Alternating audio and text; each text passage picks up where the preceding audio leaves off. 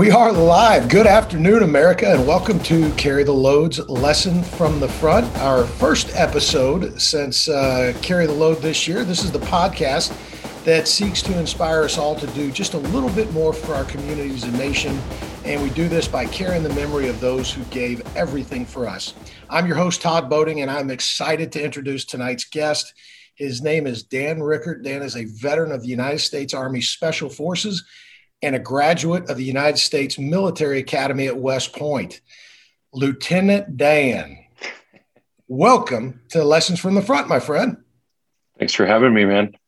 Appreciate Yeah, it. so- I, I so wish I- the Lieutenant Dan remark was original, but you know, Todd, I'm not going to hold it against you. That's all right. No, no well, I- uh, Marine Corps, okay? I mean, you know, There you listen, we, we, we're, we're good about things like that, but we, we make it better. You know, we take it and make it better. So I do have to ask, though, Sure. tell me that you did not get that just beat into your head coming out of the academy.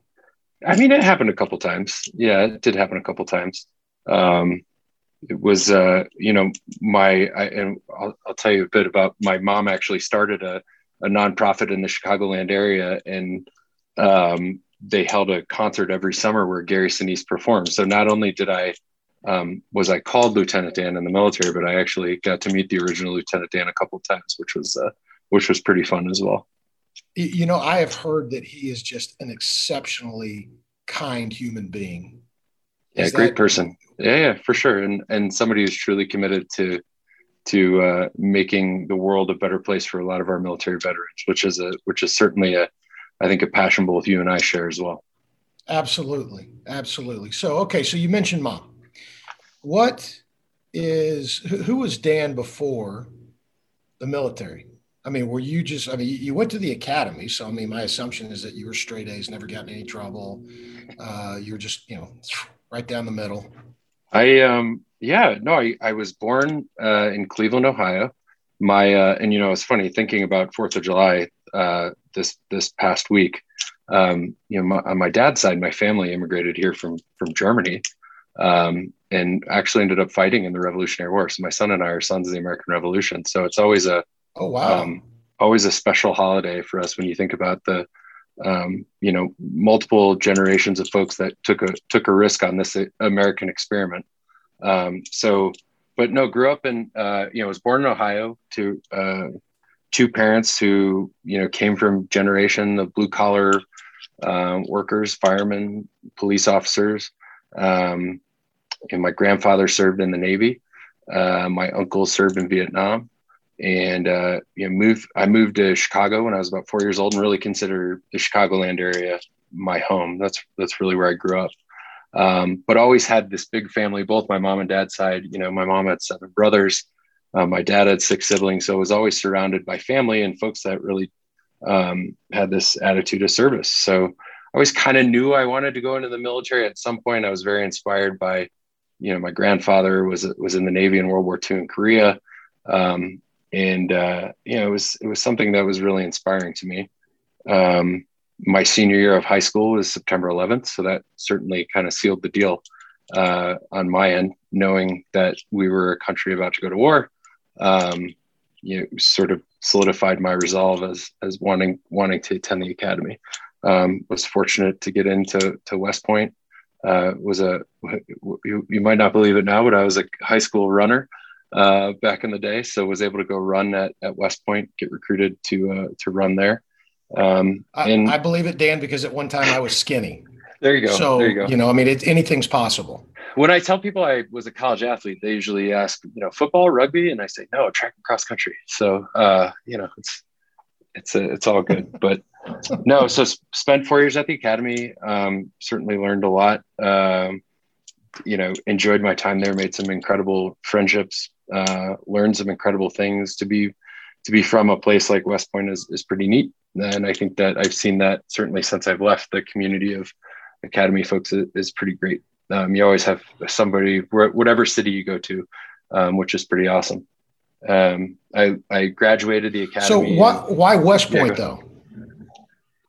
Yeah, You why know- West Point? I mean, you know, you, you had Yeah. other academies, you had other. I mean, Ohio State obviously is a big, a big draw. Uh, I mean, you know, interestingly enough, my wife was recruited there, and she had a she had a Oh, I didn't know that. Yeah, she didn't go there. She didn't end up going. She was like, "No, thanks. This isn't for me." Um, so we always joke about that. For me, it was it just felt it was it was right. There was something about the mission, the values that I think really spoke to me, and um, yeah, just ended up being the right place. So you were a pretty uh, pretty good kid then. You did you didn't really uh, do a whole lot of of wayward uh, behaviors, and and you were able to uh, really capitalize on your family's service. I mean, was it a foregone conclusion that you were going into the military at some point, or was no, I, it? I don't think so. I certainly certain I didn't certainly didn't come from a family where we were a military family, where that was just assumed. Um, and I think my mom would tell you she she was certainly nervous about me going into the military. Um, so no, it was definitely, and that's something I, I think that's the thing I reflect on often as a parent now when people ask me, "Hey, would you would you let your kids serve? Would you want them to serve?" Um, I think you and I probably both know. Uh, you, you just tell them they can't do something, they're probably going to want to do it even more, right? So. Oh yes. And if you tell but them no. they're going to do something, they're going to hate it and hate you for it. So exactly, it's all about reverse but psychology. No, my, That's what I've learned. My family was very supportive the whole way, but it was certainly my decision. So, 9/11, you're in high yep. school. Yep. And it's it, I'm starting to really feel my age here because I've talked to a couple of people on this program now who were in high school when that happened. I was literally just getting out. Yeah. T- talk to me though about do you remember conversations between you and your friends about what was going on and what it meant? Because there were obviously there was a lot of talk shortly thereafter about drafts and you know we're going to war. Tell me what that was like from from the perspective of a high school senior. Yeah it was um i mean i remember the day i'm sure like most americans do. Um, i was sitting in a high school history class watching a, a movie about Ho Chi Minh and the Vietnam War, ironically enough. Um, Interesting. And we, you know, uh, I, I just, my mom had lost a dear friend uh, literally two days earlier, had passed away. Um, and so we were, our family was still kind of dealing in, with that and processing that. Um, and I remember just walking outside and, and, you know, calling my mom on a payphone, obviously, because we didn't have, I didn't have a cell phone then and just saying, Hey, do you need me to come home? Like what, what is going on. My dad was traveling. My dad actually was was flying that day. Uh, his mm. plane was grounded. So there was just um, it was a moment I, I clear as day remember walking out my high school by our locker room and looking up at the sky and seeing this. I mean, it was a gorgeous day, right? We all remember it was a perfect blue sky where I was in Chicago and just being like, what is what is going on? Um, and sort of that sense of this, this is real, like something's about to happen. Um, and I think everyone certainly processes it differently. Folks, um, you know, there was definitely talks about drafts. I think my high school classmates. I mean, I graduated high school in 2002, so you know, in a lot of ways, going to West Point spared me four years of some of the the really tough parts of the Iraq and Afghanistan conflict, and certainly there were tough mm-hmm. parts after that. Um, but had a lot of friends who enlisted, and you know, uh, and, and, certainly saw serious, serious combat, whether it was in the, the, ground invasion of Iraq or onward to, to Fallujah and things like that. Um, so yeah, it was, it's, it's a, I would say probably a defining point for a lot of folks in our generation for sure. So you you graduate high school 2002, go to the academy, and I'm assuming that uh, was that a, a four year the were you on the five year plan there? No, I was there for four years. Yep. Well, hey, it's not a it's not an unfair question. I was in college for like eight years, so I mean, you know. You know, I uh nobody lauds me for my grades at West Point. I'll tell you that right now. so, but somehow I, I made it through onward to onward to the army. So you had a lot of very interesting experiences, and I was fortunate enough to um, to do the first leg of the East Coast uh, relay with you uh, from West Point, uh, and then we went down to uh, Ground Zero, which which is the first time I've done that leg. And, and it was, I remember talking to you about a lot of your experiences. So you end up in the special forces. Sure. And I, I don't know where you want to take this, but I want to tell you what stood out to me when we talked. And that was your, your experience in dealing with the locals. And yep. you, if I'm not mistaken, you took some, some, you took some risks where you really kind of put yourself out there to uh, to win the the locals over. Am I am I stretching the truth there, or is that accurate? No, I I would. Um, no, I think that's fair, and that's you know it's I think part of what you do as a as a special forces officer and a special forces team, really. Um, but I would say you know one of the things that inspired me to become a Green Beret um, when I was a when I was a armor cavalry officer deployed to Iraq. Um, I saw a special forces team get invited to a mosque in a historic city in Iraq. And at the time, we, you know, nobody went into there. There was a whole old city area that you just did not go into, and this was a bad place, right? Um, and this special forces team had been invited by the imam to come in and, and uh, take a tour of this mosque, and it, it, I was dumbfounded. I mean, it just blew my mind that you know what I sort of knew of, of SF was, I think what a lot of people know is you know the snake eaters, the tough guys. Um, and and here's a group of six fellows uh, who have just bridged a cultural gap in a way that was you know a battalion of army uh, cav folks couldn't couldn't do. And i think from that point forward i i just saw the power um, in building some of these localized relationships and what what that can really do once you get on the ground. So tried to tried to really take that forward with me um, you know as i as i served can, can you go into a little more of the specifics there and, and, and set the context a little bit? I mean, when, uh, and I can try and, you know, tee it up for you a little bit. Obviously, when you, uh, you know, a lot of people think of the military, especially special forces, as just going in and, and it's all, you know, grit and brawn and, and you're just using nothing but, but muscle and force. Um, but the goal at the end of the day, correct me if I'm wrong, is really to win the hearts and minds because if all you do is steamroll people, they're gonna they're gonna resent and regret. And yeah, so, I mean, the, what did these yeah. guys do that that you really latched onto and said, "Man, that's the way to do it"?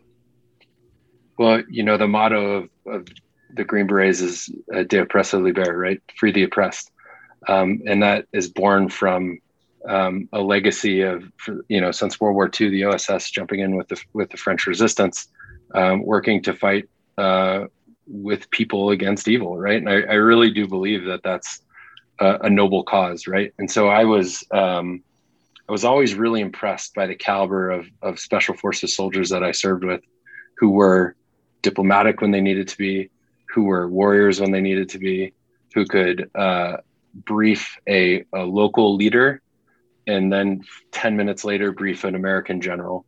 Um, and I think there's just you know there's a couple things. One is just um, special forces allowed me to see the world in, in, some really unique ways and go to places that I never uh, I never would have imagined. I spent a lot of time in Africa, and there was just some real perspective there, right? Seeing um, one how hard life can be for people outside the United States. My deep appreciation for the country that we live in is, born really out of seeing um, a lot of other countries in this world, right? And uh, yeah, that was that was I think at the end of the day, a lot of people just want to live in peace and raise their family, right? And they want what's best for their kids. They want what's best for their family. Um, so you know that's a great. I, I want the same thing, right? And that's a great point to connect on um, because ultimately, you know, I would, you know, I used to take my grandpa's rosary with me when we would deploy. My my mom bought my grandpa this rosary. I grew up Catholic, right? Um, and uh, you know, it's like the the in places that are have you know Islamic culture, they have prayer beads as well, right? It's like we're not so different, to be honest. Uh, so, so you kind of you kind of cut out on me there. I think what I heard you say was you took your your uh, and I don't know if it was my end or your end, but your uh, you took your your grandfather's rosary. Yeah. Um, and then you came uh, you came across the uh, uh, the quote unquote enemy who had their own prayer beads. Well, it wasn't necessarily. It was wasn't necessarily the enemy per se, right? I, I, just I would see you know Iraqi soldiers or soldiers in countries that I would work in, or maybe a Muslim with their prayer beads, and it's like oh, it's you know we, we come from the same world, frankly, right? We care about the same things. So I think you know it really what really what I enjoyed most about being a, a special forces officer was just the ability to connect with people and share what we value understand what they value and build trust right with them um, and, and you know ultimately that's what that's what helps keep people safe helps get the mission done et cetera So was was there was there any particular incident, any particular thing that you carry with you to this day that just really stands out and you reflect on from time to time? Maybe it's something that you pass along to, you know, to your kids, you know, hey, this is something, this is a lesson that you need to learn. I was able to experience it and learn it. And here's what I want you to take from my lesson. Is there anything like that that really stands out in your mind? Yeah, I think you know you and I talked a little bit about uh, respect. Respect is free, right? It's free to give, um, and I think that that's something that always stuck stuck out to me uh, in the military, and something I try to do. Certainly, I'm not perfect at it, um, but something that I really try to do is is you know it's easy to just give people respect, no matter where um, you're from or they're from, or the, the, sort of cultural nuances and differences that you have. Um, you know, and I had I think I shared with you one example of um, I was in a particular country and landed in that country, went to the base that I was at, met with the prefect of the of the particular location, who was the you know the city leader, um, and you know just said, "Hey, I just wanted to introduce myself to you. I'm your neighbor. I'm the new the new guy here. Um, you know, and if you need anything, please just let me know." Uh, and was able to really build a relationship there in a way that uh, and he's, the guy even said to me he said hey no one's ever come and done that before no one's come and introduced themselves to me uh, and just without an ask right um, so i think that's certainly something i've carried forward and i think um, so he know, was expecting I, you to come and, and, and say hey i'm here to introduce myself but here's what i need here's what i'm asking of you and I, i'm hearing you say that you didn't ask him for anything you just went in there and you built a relationship yeah it was you know, it's again, it's I'm your neighbor. I'm, you know, we're we're gonna live next to each other for a while, so might as well get to know me.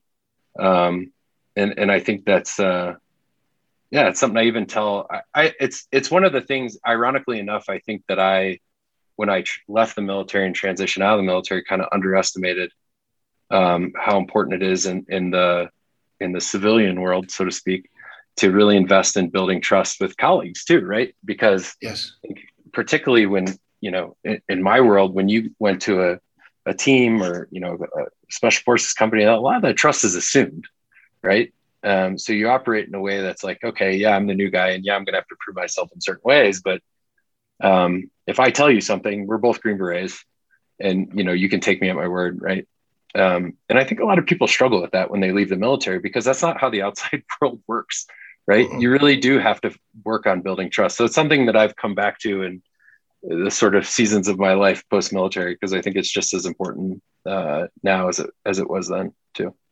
So when you introduced yourself to him, and and he, you know, again he, as you said, he was a little surprised by that that you didn't have any ask tied to uh, the introduction.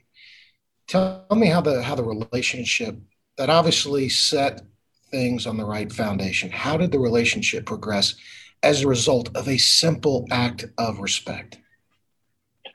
I mean, it was, you know, we had a, a, you know, I'm sure it wasn't perfect and I'm sure there were, you know, uh, we had an understanding, right? We had a mutual understanding that I think uh, went well.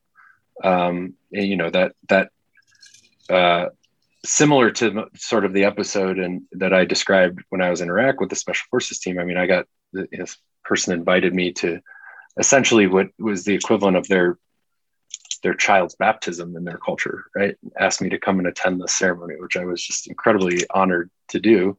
Brought brought me back, had me hold his newborn daughter, right? And this is a or this is a society where men are in one place, women are in the other. You know, and he brings me back and has me hold his daughter with you know this pride that his daughter's um, you know meeting an American military officer. I mean, it was it was something that was really really cool. So, um, you know, I think being able again to realize that people just want the best for their family. They just want to live in peace and and uh, you know make sure that their their children have opportunities, more opportunities than they had, um, and being able to connect with folks on on that level, I think was a pretty powerful thing. And so, was there was, was there ever any tension that was create or that that came about in that relationship? Um, yeah, I mean, there were moments, sure, but any relationship with humans has that, right? um, and that's why you build trust so you can you can fall back and work through it um, which again i think is just an incredible learning point that i've tried to bring forward um, and, and, you know certainly um, well, with my son, my son's only six, so we we just have to start with hey, respect. You know, don't talk to your grandma like that. Don't talk to your mom like that. But uh, but we'll get there. We'll get there. That's awesome. So, do you have any idea where he is today? Did you were you able to stay in touch with him? Was that part no. of the? No, I, no, I've not kept in touch there. Yeah, that's but that's I, I love the story because I, I really you know as you described Dan it, it you can actually tie it back to so many things that we deal with in the civilian world and uh, I mean you hit the nail on the head I mean when I transitioned out there were there were things that that I I just took for granted you know because that was the world that that I came from. And you know and if if if you told me this then I'm going to believe it. And if I told you that well there's no reason to question. But there was a there, there was a, obviously a foundation of trust that that had developed out of our military service. Hey you and i have both been through you know through all the same uh, bumps and bruises so it's easy. Yeah. but I, I it it took me some time as well to relearn the importance of that relationship of that respect yeah. i always had respect for people as human beings but it's got to go deeper than that. It's it's respect for for the position they're in. It's respect for you know what they have to go through on a daily basis. So I think that's yeah. a, a, a, an unbelievably strong point. So so I, I you know my my question is this: what when is you know when is Army going to go back to their old ways and, and start losing to Navy again? Because I, I you got some, I mean, oh, I, am here on a trip with with some Navy guys, and they're talking about it. they're not happy about it. Yeah, I lived through I lived through the dark days Army football, so I'm uh, quite, I'm quite pleased to see them uh, back on the back on the horse. Um, but look, I think uh, you know for anyone that's never been to an Army Navy football game, it's it's pretty amazing. Uh, it's a pretty amazing game, and and certainly I've got very good friends from the Naval Academy. Um, very good friends. I mean, my grandfather again served in the Navy, um, so it's always a great it's always a great great time uh, over a great sport. So, uh, but anyway, it's, it's actually on my it's on my list. I haven't been. Well, you know, I can't promise you a victory anytime soon, but uh, but you know, what are you going? Well, do? you know, I, I am attached to the Navy, so I I can't, I can't I really pull for you. So uh, I know, I know, it's unfortunate, just, but. I'm just trying to be nice to all you guys and respect all you guys. Hopefully, one of y'all is going to invite me to the game one of these years. That's all. Well, we'll have to get you up there at some point for sure. So, one of the things that uh, that I think is is really just ingrained in our blood. You know, we get out of the service, but we but we, you, you can't take the service out of us and, and serve in our community and serve in our country. Um, it's it's just it's bred into us. What do you do to continue serving your community and your country today? Yeah, I think um, well, your point about it being bred into us, I think, is from a long um, you know line of generations before us of men and women doing the same thing right, um, right. so i think you know there can certainly be a sense when you leave the military. Um, and i've I, you know i talked to a lot of veterans that are getting out. And there can certainly be a sense sometimes of like oh you quit. Um, you you left you left the fellas you left your soldiers you left your airmen right? Um, and that's unfortunate right? Because i i don't actually think that's the case uh, particularly now where there's a lot of folks that leave service and still continue to serve in a variety of ways, right? Um, you know, for me, it's been engaging in a lot of our veteran efforts at my company or on my own, you know, working with different veteran groups uh, like Carry the Load, right? Um, that to me is, is, has been um, an awesome responsibility and an awesome obligation that I see uh, for me personally. And it's kind of how I, how I um, you know continue to stay connected to that world uh, and continue to to help where I can, right? Um, for folks that are that are continuing to serve and go into harm's way, and or, or frankly come back and are still in in dealing with with issues where they um, they need some help or they need they need some fellowship. They need people that they can trust, right? Uh, so for me, it's been really you know engaging in the veteran community has been has been the place that I uh, I like to serve, or I've been sort of called to serve, I suppose. That's awesome. That's awesome. So you're, uh, you know, you, have been in the civilian world now for what about six years, seven years? Six years, yeah. Six years. What what what have you found to be the most difficult aspect of that transition? Because um, it's not an easy one. And I mean, I don't care if you served in peacetime or, or wartime. It's not an easy one. No, it's not an easy one. But I, you know, I um, the military has a lot of incredible people, right? And I think that um, while there are certainly challenges, you know, everyone transitions at some point in their life, right? Everyone goes through a job change, a move, a life change, right? And I think like, you know, the older we get, we realize that those are much more commonplace given the kind of season of life you're in. Um, so I think, I think like what, what I try to just share with folks is, um, you know, one of the things my godfather said to me when I got out was like, listen, first of all, you're going to be fine. You're going to be choosing between great options. So like absolve yourself of that. Right. Um, but really focus on what it is you want. What do you, what do you want to do? Um, and I thought that was great advice. And I try to share that as well. I think um, it can be overwhelming, certainly. Um, luckily, there mm-hmm. are a mm-hmm. lot of resources out there now. Um, maybe sometimes too many, right? It can be confusing which, you know, who, you know, there's a lot a of great point. A lot of VSOs out there that are doing great, great work um, where do I start? Right. It can be, can be hard. The easy path is to kind of do what, uh, you know, grab, grab a guy's playbook that you knew that's two years ahead of you, like we always do in the military. Right. Sure. Um, but I Turn think over if, folder. Yeah, exactly. Right. But it, it, unless you're really going to, um, think you just got to put in the hard yards of, of kind of deep reflection about, Hey, what do I want? What's important to me?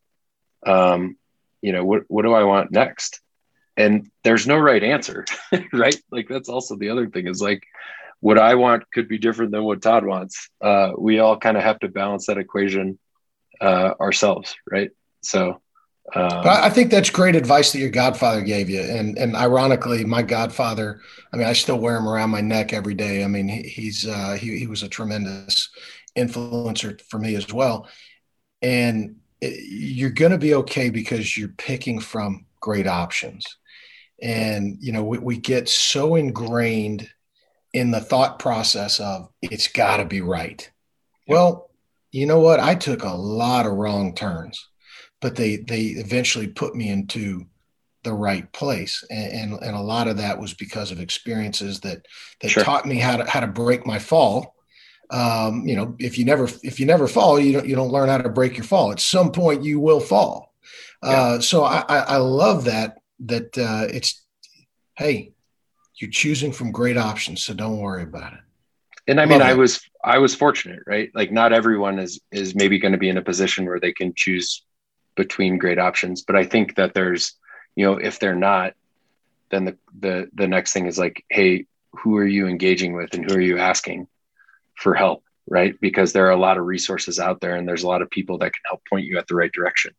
Um, because you know grad school or college might be for some and not for others, right? Going into a job in a particular sector might be for some, not for others. Again, there's like no right answers there, but um, for me, having people that I trusted in the journey to kind of help me walk through that, I thought was critical, and I, I try to you know, get folks to to find those same sorts of folks in their life. So I see your fly fishing gear back there. Are you uh, you a big oh, fly man. fisherman? I mean, I try. Uh, I enjoy it. Not very good at it. really good at scaring fish. Um, my took my son. I made the mistake of taking taking my six year old fishing a couple weeks ago, and about thirty minutes into it, he said, "Dad, why aren't you catching anything?" I was like, "Okay, I guess we're done." Mouth of babes. I guess we're done. yes, yeah. I've you know I've done it. I've done it twice in my life, and I I didn't grow up fishing. In fact, I you know every time I went, I was like, you know, this is boring. Um, yep. But fly fishing is totally different. I mean, it's just it's so therapeutic, and and you're you know you, the water's running, and and you know the casting, and you know I mean it's just I love it. I love it. Oh, so I, I, think what I'm going to have to do is I'm going to have to figure out how I can get up to Colorado and uh, uh, we'll take your son uh, fly fishing. I'll, I'll make you look good. How about that? I was going to say, if you can catch something, maybe we could do that, but I don't know. no, there's a great, there's actually a great organization. We've got one of the biggest chapters out here in Colorado called Project Healing Waters. Um, that takes uh, disabled military veterans on fly fishing trips. So um. I think a lot of a lot of folks, you know, there's um, sport sport is is a ther- therapeutic for a lot of people, whether it's you know biking, running, fly fishing, whatever it is. Um, but that's a great organization that that uh, does some of that work too.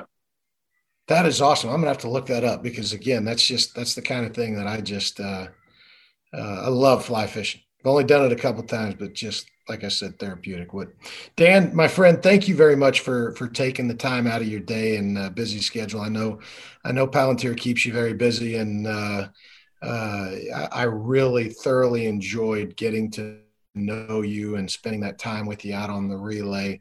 Um, you know, you're for those who don't know you, you are way more subdued today than I got to know you out there because I saw I saw this guy that just man, what a great guy, a lot of respect, but but man, you were uh, you had me in stitches the whole time, and so. Well, you know, it's uh, I, I felt that 20 miles from West Point that we marched. I was felt like I was living the Toby Keith song, not as good as I once was, but as good once. So you know, right. had to got to keep it alive with the humor, you know. Absolutely. And you did. You kept me in stitches. But hey, my friend, thank you very much. Uh, again, really do appreciate you coming on. And and uh, I've, I've actually told a couple stories about you since that time we met because you, you left an impression on me. And I think I think that really comes back to the lesson you gave us today, which is about respect.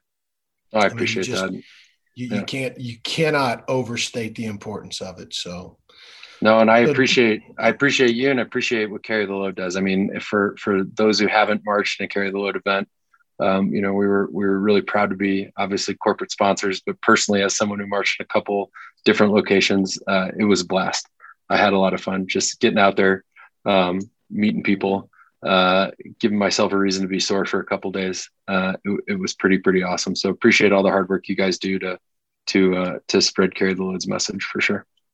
Well, you're you're very welcome, and thanks for being a part of it. And uh, you know, we always like to to ask people, uh, you know, at the end of this, you know, who who they're carrying. And so I, would love it if you would just tell everybody, uh, you know, who you continue to carry this day and carry their memory, so that they don't go forgotten. Yeah, you know, I think uh, I think Stephen said it best when he's when he said, you know, carry all the memory of all the, in my case, the, the special forces soldiers that have gone before me and that have served and and have, have died uh, and their families think it's critically important to remember the families of those who have served as well uh, and paid the ultimate sacrifice. So uh, that's who I'm carrying today and every day, and appreciate the the platform to say that. Absolutely, Dan. Thanks again, and uh, for all of you out there, we really do appreciate you uh, signing in. Uh, you just met with another great American, and and remember, there are those who just honor Memorial Day once a year, but there are those who have to live with that 365 days a year. So, my question to you is always this Who are you carrying?